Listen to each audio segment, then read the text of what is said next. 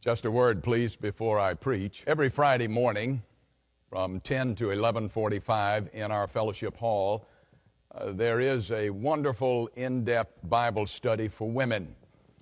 Uh, the subject matter is the disciple John. John was the only disciple who wound up living a long life and dying of natural causes. All of the other disciples were put to death for their faith. But during John's long life, he wrote the gospel which bears his name, three letters in the New Testament which bear his name, and then the book of Revelation. The subject matter of that Bible study is all of those works in the New Testament and the life of John himself. The first of those in depth studies is this coming week when the group dives into the scriptures in earnest. I would invite you to participate. You may sign up uh, at a table outside the sanctuary after worship, or you can call the church office during the week. What a great opportunity to come to know more about the power of the Word of God. Let us pray. Lord, nothing in my hand I bring, simply to thy cross I cling. Amen. You know, sometimes the signboards out in front of churches have the funniest things appear. Oh, they're never meant to be funny, but they are. For example, I read about a signboard in front of a large downtown church uh, which posted the subject of the next Sunday's sermon. As a result, passersby were treated to this gem. The signboard said, A jackass speaks his mind. Dr. Moore.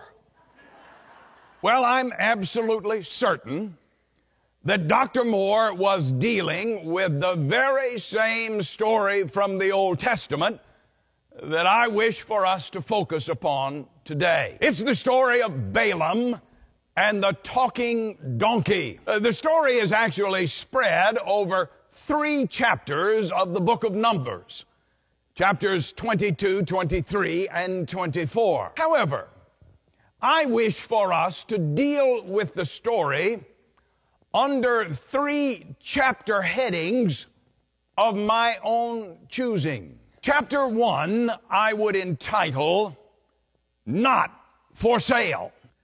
In the Old Testament, when the people of Israel were ready to march in to claim the promised land, it was necessary for them uh, to win some crucial battles against the Canaanites and the Midianites and the Moabites. Now, the king of the Moabites was a man named Balak. Balak was himself an accomplished military leader. And he very quickly recognized that the forces of the Israelites were far superior to his own. And so it was Balak's idea to try to gain at least some advantage in the conflict by enlisting to his own service Balaam, a prophet of God. Now, apparently, Balaam not only had the ability to foretell the future, but in some strange way, he seemed also to have the ability to even influence the future. And so Balak decided that he would secure the services of Balaam and then have Balaam pronounce a curse upon the Israelites. And the king was willing to pay Balaam for his services. The king then sent his emissaries to meet with Balaam, and they offered the king's proposal to the prophet. Balaam responded, I will pray to God uh, during the night, and I will give you an answer tomorrow. Well, that night, Balaam indeed did pray to God, and God answered. God said, no. And so the next morning, Balaam sent the king's emissaries away disappointed. Now, I have to tell you that for me at least, this is the best part of the whole story. Because what you have here is a king attempting to buy a preacher. And the preacher responds by saying, I am not for sale. Mind you, dear friends, throughout history, there have always been those who have sought to buy off or pressure or intimidate the servants of God. And tragically enough, through history, there have been many times when those servants of God have yielded to that pressure. But thank God there are many who have not yielded, and more thanks to God, there are many, many today who will not yield either. Let me ask you a question. Why do you think that Billy Graham and Bill Bright, for the last 50 years of the 20th century, were the most powerful and the most effective witnesses for Jesus Christ in our world. I'll tell you why. Because Billy Graham and Bill Bright were never for sale. There have been many efforts through the years, many highly organized efforts to unearth the taint of scandal or self gain in their lives. All to no avail. Their ministries through the years were fueled by millions upon millions of dollars, yes, but not one of those dollars ever lined their pockets. They served God with clean lives and clean hearts. And as a result, God blessed their ministries. Oh, did He ever. And let anyone who dares to sully their name or criticize their work beware of the ultimate judgment of God. Billy Graham and Bill Bright were never for sale. Now, let me bring the matter closer to home.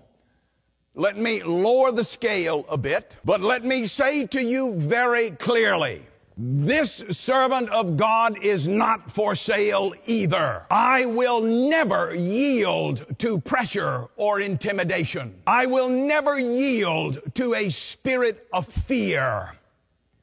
I will never be coerced or lured into preaching any gospel other than the gospel that Jesus Christ alone is the Savior and Lord of this world that the Bible is nothing less than God's direct, inspired, infallible word to us and to the world, and that we as Christians are called to live lives which reflect something of the holiness which Jesus Christ teaches us.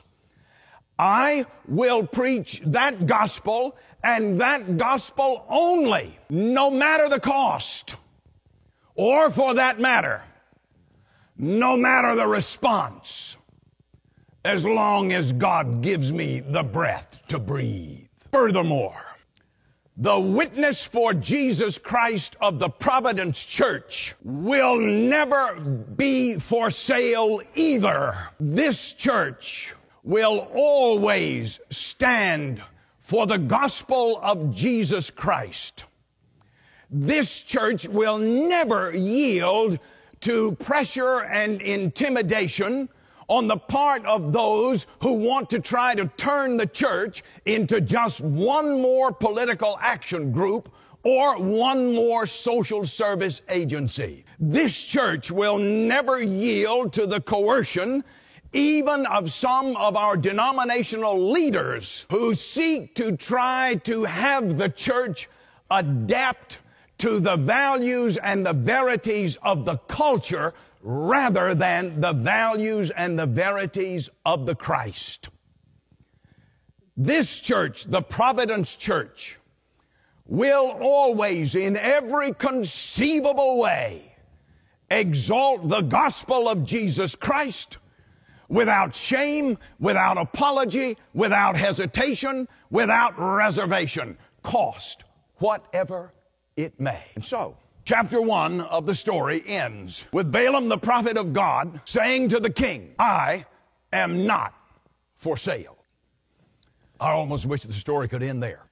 But I must go on to chapter two, which I would entitle, The Price is Right. You see, King Balak believed uh, that you ought not to ever take no for an answer.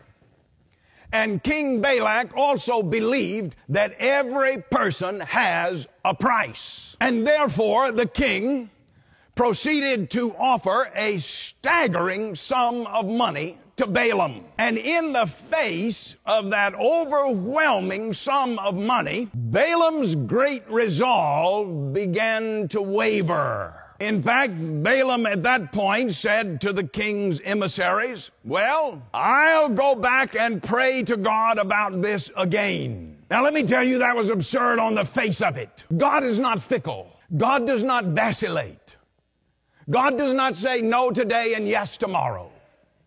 God does not change his mind. But in the face of the temptation of all that money, Balaam forgot that. True story arising out of the Civil War, there was a riverboat captain who was approached by agents of the Confederacy uh, seeking to pay him a substantial sum of money to smuggle arms and cotton down the river. The riverboat captain said no. They upped the ante. He said no.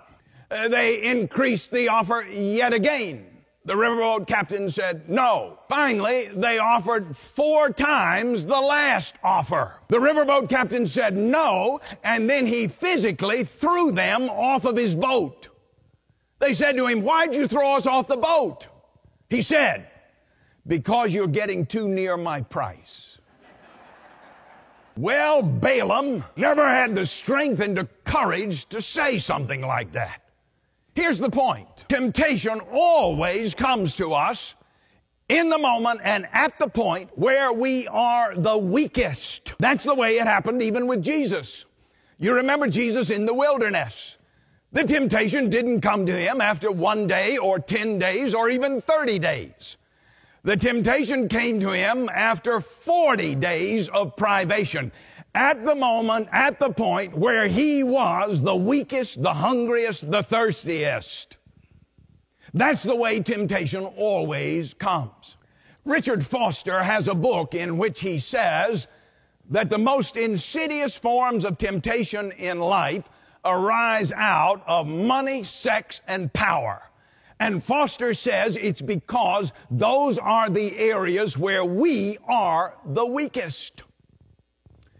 Well, King Balak began to realize that Balaam's area of weakness was money. And so he offered Balaam gobs of money. Now, you know, the Bible tells us that when we encounter temptation in life, we are to run away from it. We are to flee from it as fast as we can. Balaam didn't do that. No, Balaam thought about it. Balaam toyed with it. And in the end, it got the best of him. So chapter 2 ends with Balaam saying to King Balak, All right, I will do what you ask. In other words, the price was right. Chapter 3. I would entitle God moves in hilarious ways his wonders to perform. And this is hilarious. You want a good laugh sometime, you need to sit down and read through this story in the book of Numbers. It's a scream. I mean, get the picture. Here was Balaam riding on his donkey, headed off to help the Moabites. And at that point, God is so angry with him that God sends an angel with a sword to block the road. Now, Balaam didn't see the angel. But the donkey did. And the donkey veered off the road down into a ditch and up against a wall, and in the process, smashed Balaam's foot. Now, this is really a riot. Here's the picture Balaam is now hopping around, screaming in pain at his smashed ankle, yelling in anger about his wayward donkey, and suddenly he cries out at the donkey, What were you doing? And the donkey responds. The donkey says, Why are you mad at me? And Balaam says, Because you made me look like a fool. This from a man who's talking to a donkey, for heaven's sake. Well, at that point, God, the great God chooses to speak through the donkey.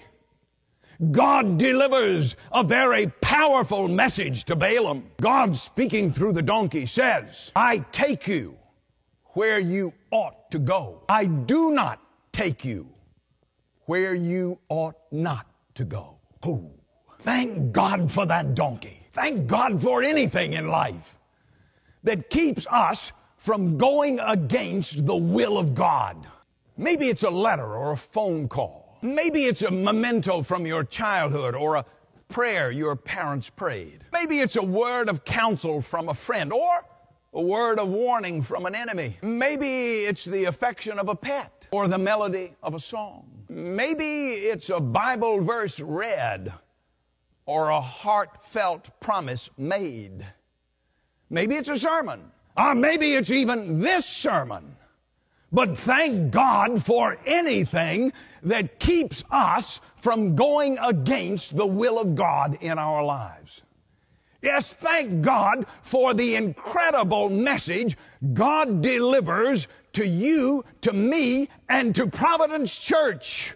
God says, I will take you where you ought to go, and I will not take you where you ought not to go.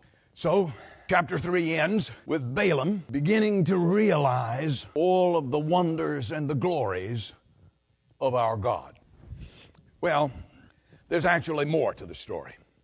Much, much more to the story. Lots of twists and turns. You know what?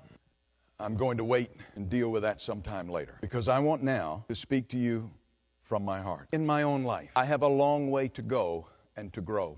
And furthermore, in this church, we have a long way to go and to grow. In my own life, I will never ever be content until I become all that God has given me the capacity to be. And in this church, I believe that we ought never to be content until this church becomes the most powerful, the most effective, the most transforming witness for Jesus Christ it can possibly be. You see, I've learned in my own experience that at the point in time where we begin to feel that we've arrived spiritually or in any other way, at the point in time where we begin to feel content in life, that's the moment when we stop growing. That's the moment when we stop moving forward. That's the moment when we begin to settle for less than our best. And what's worse, that's the moment when we begin to settle for less than God's best, too. There is a magnificent scene in John Bunyan's Pilgrim's Progress where we are shown a palatial, glorious palace. It is a stately structure, and glory radiates from the inside. Surrounding that palace a rank after rank of armed soldiers determined to keep anyone from entering the doorway of the palace. In front of those soldiers, there is a table, and a man at the table, and on the table, a book. Any who wish to try to fight their way through those soldiers to gain the doorway to glory must sign the book. And so we are told that a man steps forward to the table and says to the man with the book, Set down my name, sir. And with that, he takes a helmet and a sword and he begins to fight, slowly fighting his way toward the doorway of the palace. It is a fearsome fight. It is a long, long struggle. And finally, after giving and receiving many blows and many wounds, finally, at long last, he arrives at the doorway to glory and he enters the palace. And as he does, the choirs of angels inside, robed in gold, begin to sing, Come in, come in, eternal glory thou shalt win. Oh, what a scene. John Bunyan is reminding us that we do not gain the glory of the kingdom of heaven just by wishing for it. We don't just drift in. We don't just wander across the line. No, it's a battle. We have to fight for it every step of the way through life. We have to struggle for it for all we are worth as long as we live. It is a battle. And we have to turn away from those who would seek to buy us or pressure us or intimidate us or lure us away. We have to resist at all costs the temptations that come to us when we are weak. We have to hold fast to anything, anything which reminds us of God's will and God's way for our lives. We have to always keep hungering and thirsting for more and more and more of Jesus Christ and more and more and more of the things of Jesus Christ. You see, my beloved people, it's a long, long haul to glory. But here is a short word for that long haul. The Bible says, Those who endure to the end shall be saved. Soli Deo Gloria. God alone be the glory. Amen and amen.